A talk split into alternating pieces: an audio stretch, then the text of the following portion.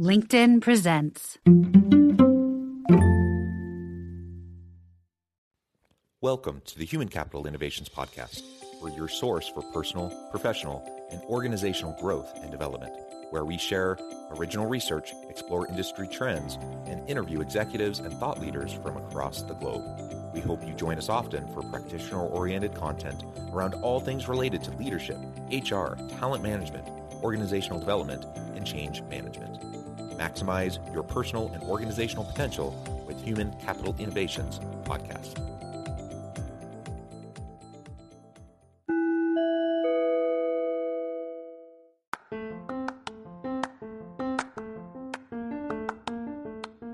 Do you enjoy the Human Capital Innovations podcast?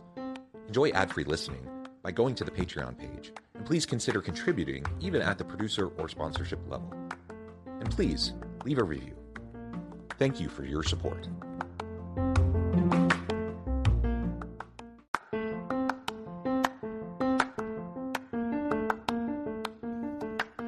Welcome to the Human Capital Innovations Podcast. In this HCI podcast episode, I talk with Maura Barclay about building a culture of belonging.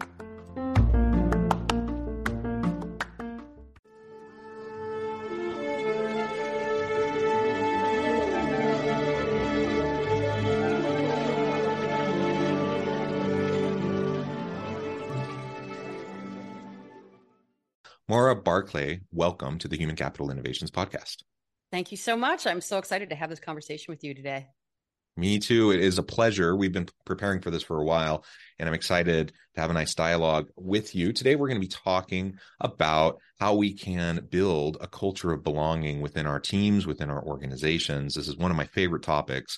So I'm excited to explore this with you and to learn from you and get your insights around this. As we get started, I wanted to share Maura's bio with everybody. Maura Barclay currently serves as the Chief Mindset and Culture Officer at nuMee Inc. She is the CEO and founder of Changing Greatly, a culture and talent consultancy that helps organizations create psychologically safe, inclusive cultures that unleash talent and love for work. She is a certified change management professional, a certified talent optimization leader, with Predictive Index and a neurofacilitation practitioner. She has had the privilege of bringing her thought leadership to Fortune 500 companies, the US military, and the International Monetary Fund, among others. She specializes in curriculum building and training. Her original harassment prevention curriculum was adopted by the federal government as continuing education for the US military.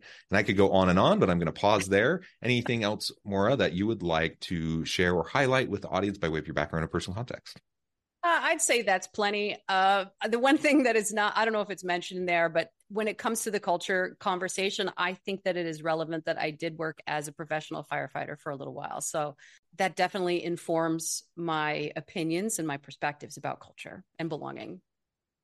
That is really interesting. If we can drill down on that for just a moment, um, I, I, don't I don't know that space all that much, other than I've listened to some podcasts and watched a few documentaries about what firefighter culture is like, particularly for women, um, and and what it's like for people of color uh, in different parts of the world. So this is intriguing to me because I, I can at least from a little bit of the background I know from watching some of these things, it seems like I, I could see how this would lead you to focusing on um, a culture of belonging.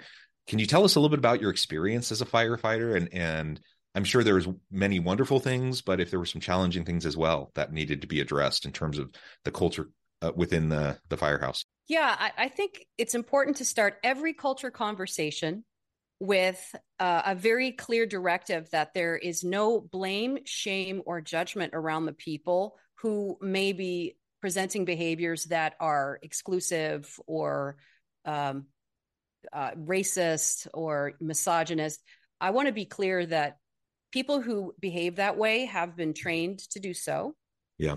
And it's also quite subjective. If if certain world wars had gone differently, who knows who'd be in this country running things, right? So it just happens to be white heterosexual men who are in charge of most things that's that's just completely subjective so i always want to start with creating a lot of psychological psychological safety for white men anytime i have these conversations nobody's trying to accuse anybody of anything all right so and now that we've got that baseline, I think the story that that's that tells the greatest, I guess, insight, it gives the greatest insight into what it's like is Boulder was one of the most progressive departments in the United States at the time. We had the highest ratio. I think we there was 17% or 22% women at the time, and we had two African American men. So we were very progressive by by standards. And there was one day where I was working with a female lieutenant, a female engineer, and I was the female firefighter.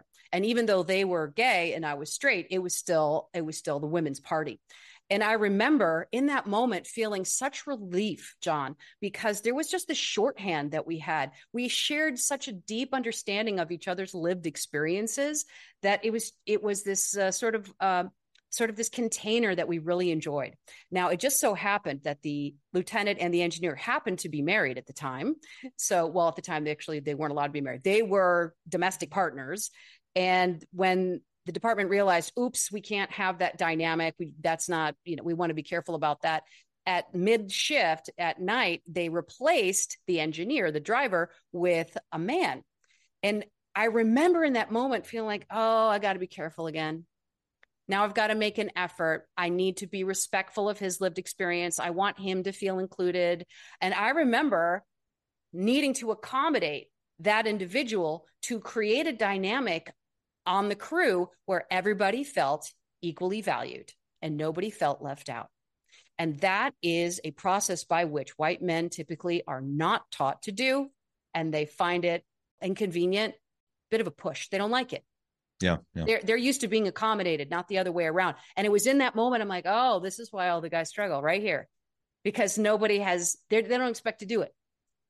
So mm-hmm. it's just a massive load of cognitive dissonance and and it brought what it did john was create a lot of empathy i got an empathy moment for the men so in general i i was i was really on a mission to be the easygoing woman because there was a lot of women there that came before me that made it really nice for me and they had to complain all the time and mm-hmm. then i heard the mm-hmm. men complain about them i'm like well i don't want to be here and that was a big mistake that was a huge mistake you never want to be the cool let me just give the women this don't be the cool woman. It won't end well, I promise. Don't do it. and and I suspect, particularly in that kind of traditionally hyper masculine environment, um, that that's probably an extra challenging place uh, to be as a woman. Um, uh, correct me if I'm wrong, but uh, I, I, can understand why that would be your take after reflecting back on on your experiences there. Yeah. And I think that there's a great parallel here for homogenized leadership teams. For example, as soon as a woman comes onto a team, the men will immediately test her and see where her boundaries are and see what they can get away with and let her know where what her place is. That's very common. And women often are invited into these spaces thinking, "Oh, this is great. They get it." And it's not they don't. I mean, they do because they they they understand the value and necessity of having a woman or a person of color there, but they will then basically beat you in. And women who don't expect that feel very betrayed. But if you mm. anticipate that this sort of tribal behavior is coming your way, and when it doesn't, be pleasantly surprised. But this is the mindset that will help women be able to stay in their agency and not get right, not not feel like they're getting ambushed but I've heard lots of stories like this. And of course that the men do too. They're they're they push a little bit, see what they can get away with. Is that is that word okay? Is this joke gonna land? Am I gonna get in trouble for that? Can I trust you? It's landmines.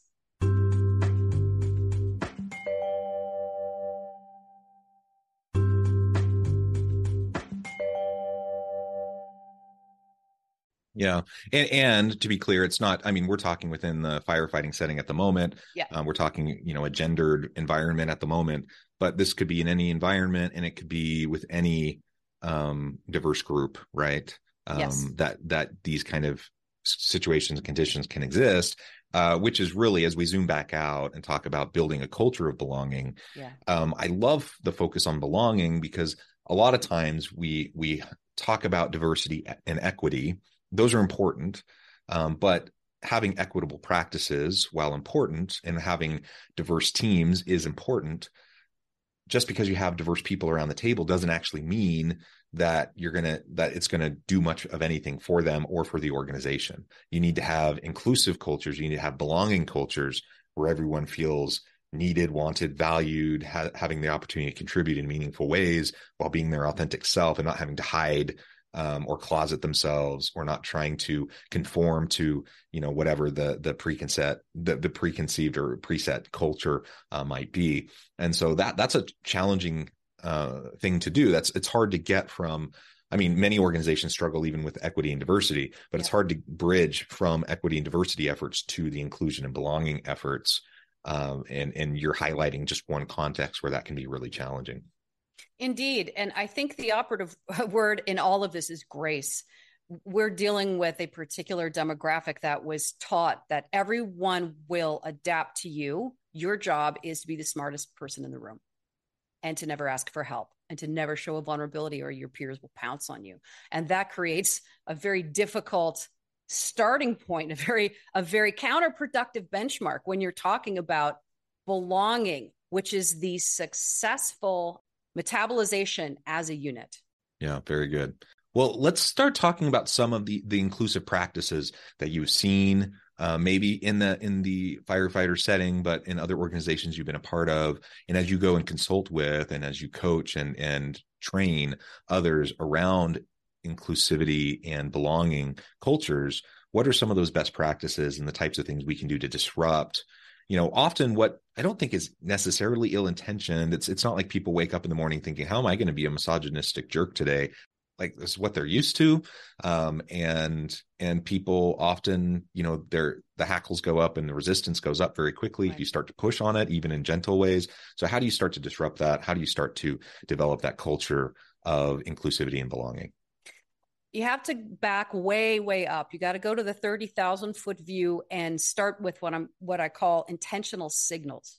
And a great example of an intentional signal is putting your your pronouns on your zoom your zoom name for example. And that sends a signal that I'm aware of gender pronouns. I'm aware that your gender pronouns may not look or may not match what you look like.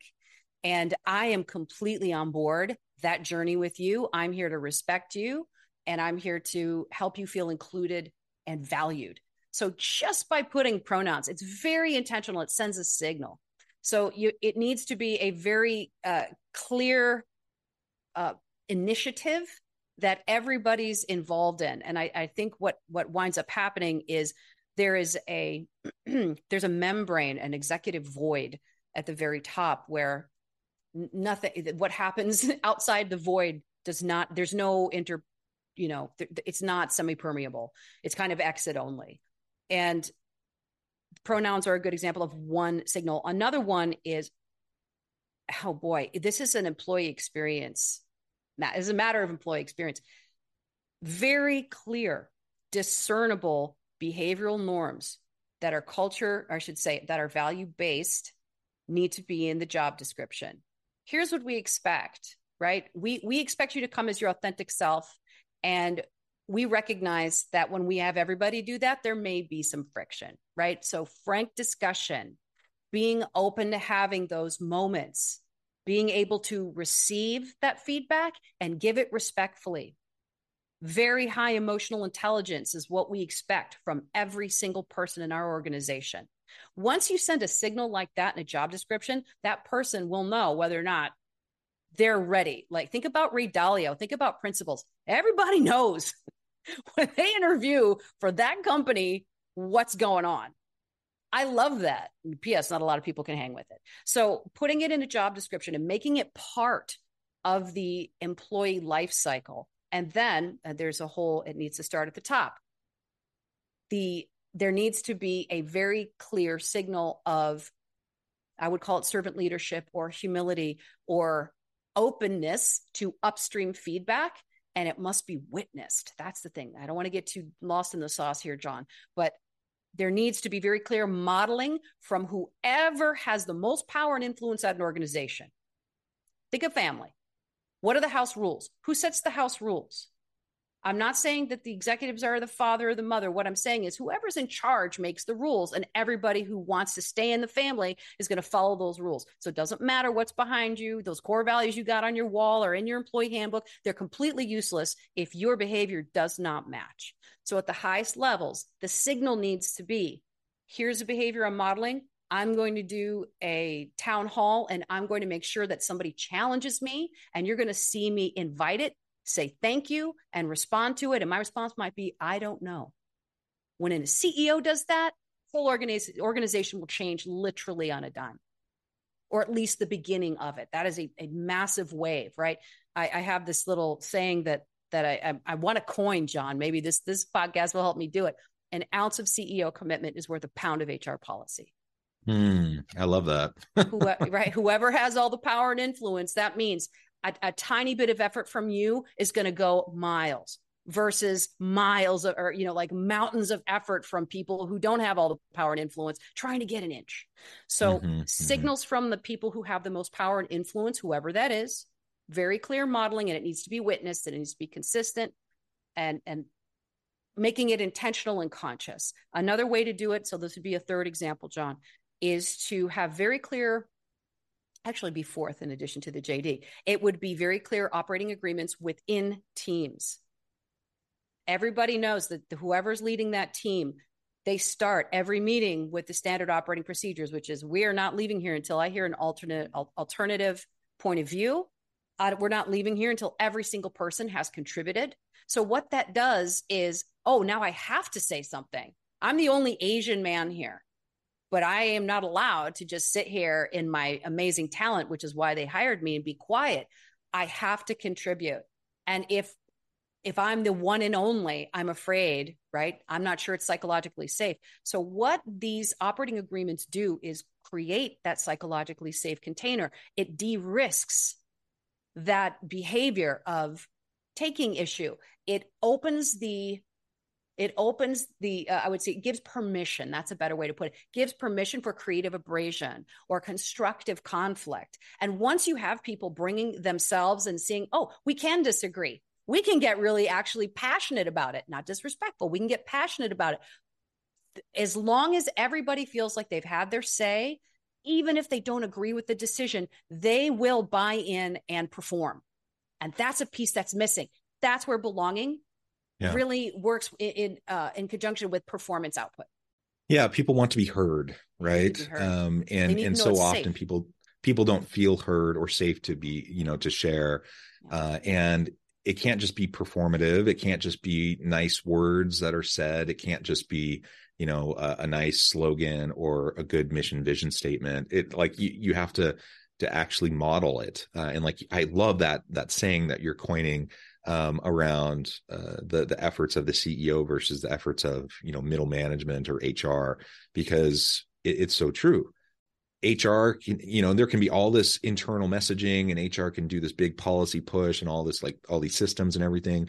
And then the ceo can go to a, an all aboard meeting or you know s- some sort of a town hall setting and say one little thing that could undermine the whole thing right? Yep. almost you know instantaneously it. because then people are like oh well nobody actually cares about this because obviously the ceo doesn't care. Um, the opposite is also true though. You say something uh, it can send that signal and then you repeat it and you say it again and again and you make it a part of your continual messaging people will listen and they'll pay attention and you'll start to move the needle. So i love that focus. I think that's absolutely true.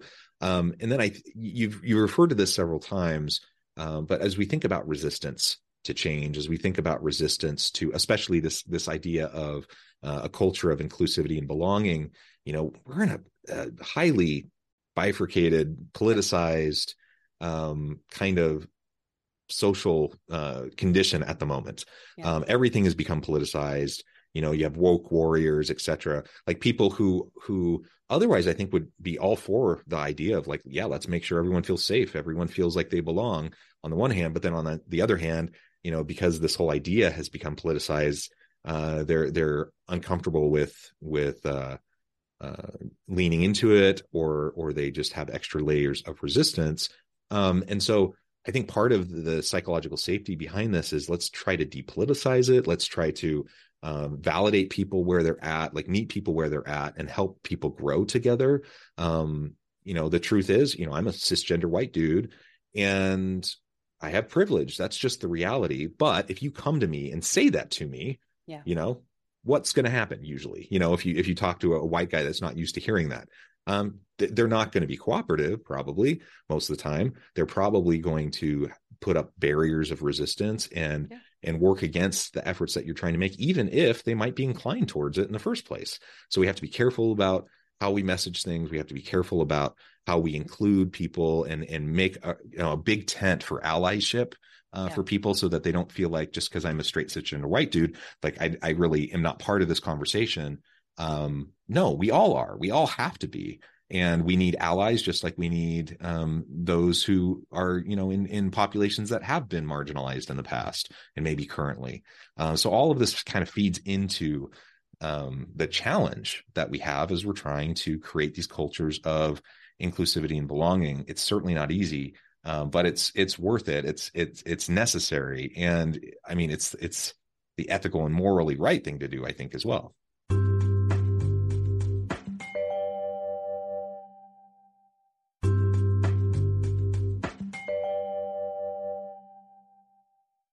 Agreed. I'd, I'd like to offer what I what might be considered a very disruptive perspective, but you know that's kind of my thing. So we've got it so backwards. For example, when we're looking for a panel that has the power to influence, we need to be looking for people who have that power to influence. When we're looking for a panel to educate, that's a little bit different. To bring a lived experience to people who have power, who are asking, What's it like? What do you need? So let me be clear. So, for example, I remember in Congress, I think it was it was either Congress or, or a Senate hearing on women's rights, all white dudes, mainly religious white dudes from all different. I'm like, where Mm, are the women? If you want to know about women's experiences and women's health, you want to definitely ask women for that education, which is this is different. Now, when we're going to the DEI space and we're talking about getting, let's say, I don't know, funding for an ERG or something like that, I want to see at least half of that panel be active ally cisgender white men because that's who has the power to do it.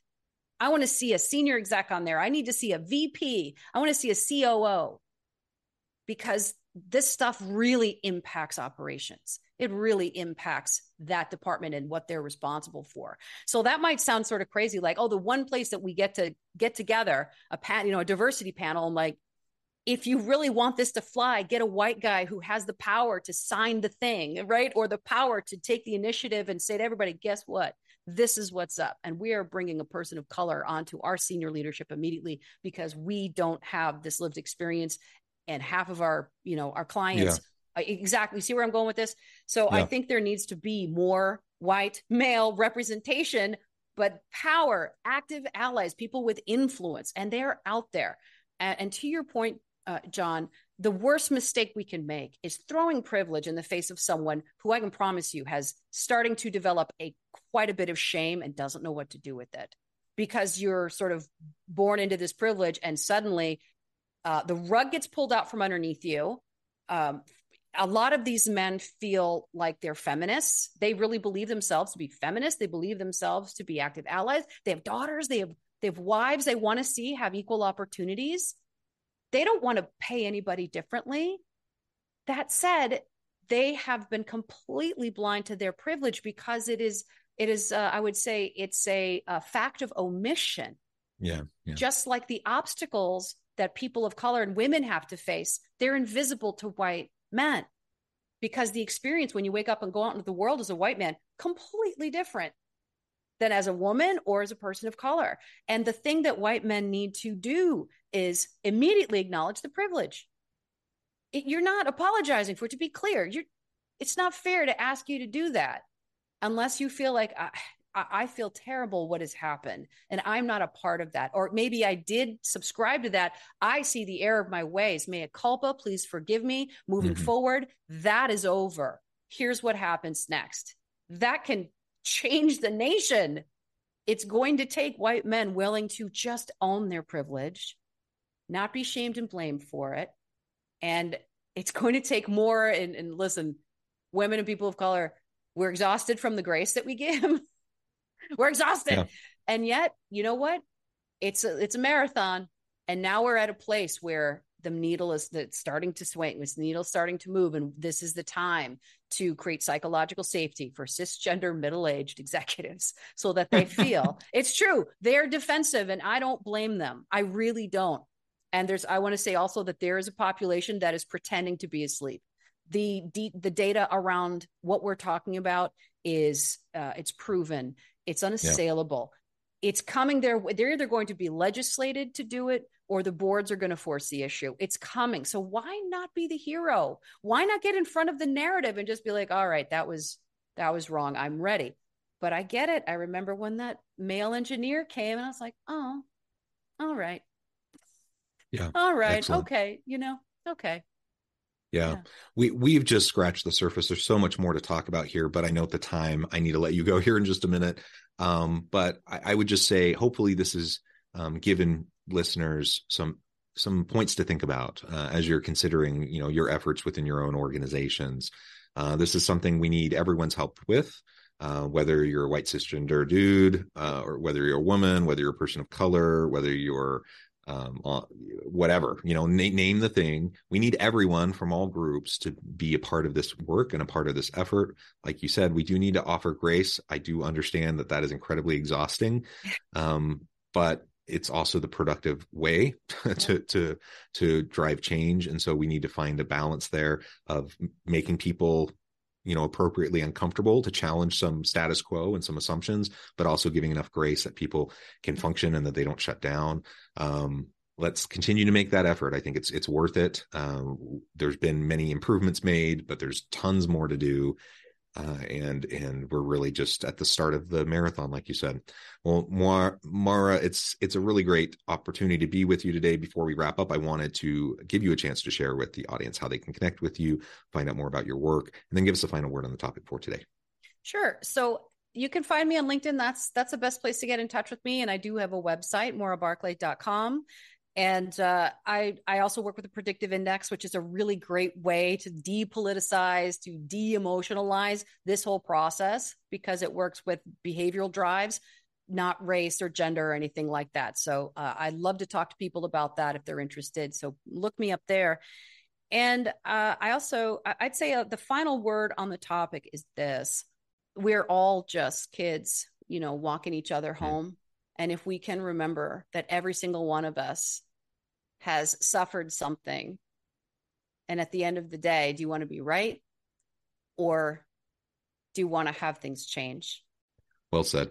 Thank you so much. It's been a pleasure. I encourage the audience to reach out, get connected, find out more about what Maura can do for you. And as always, I hope everyone can stay healthy and safe, that you can find meaning and purpose at work each and every day. And I hope you all have a great week.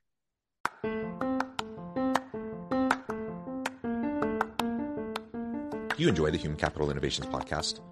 Enjoy ad free listening by going to the Patreon page. And please consider contributing even at the producer or sponsorship level. And please leave a review. Thank you for your support.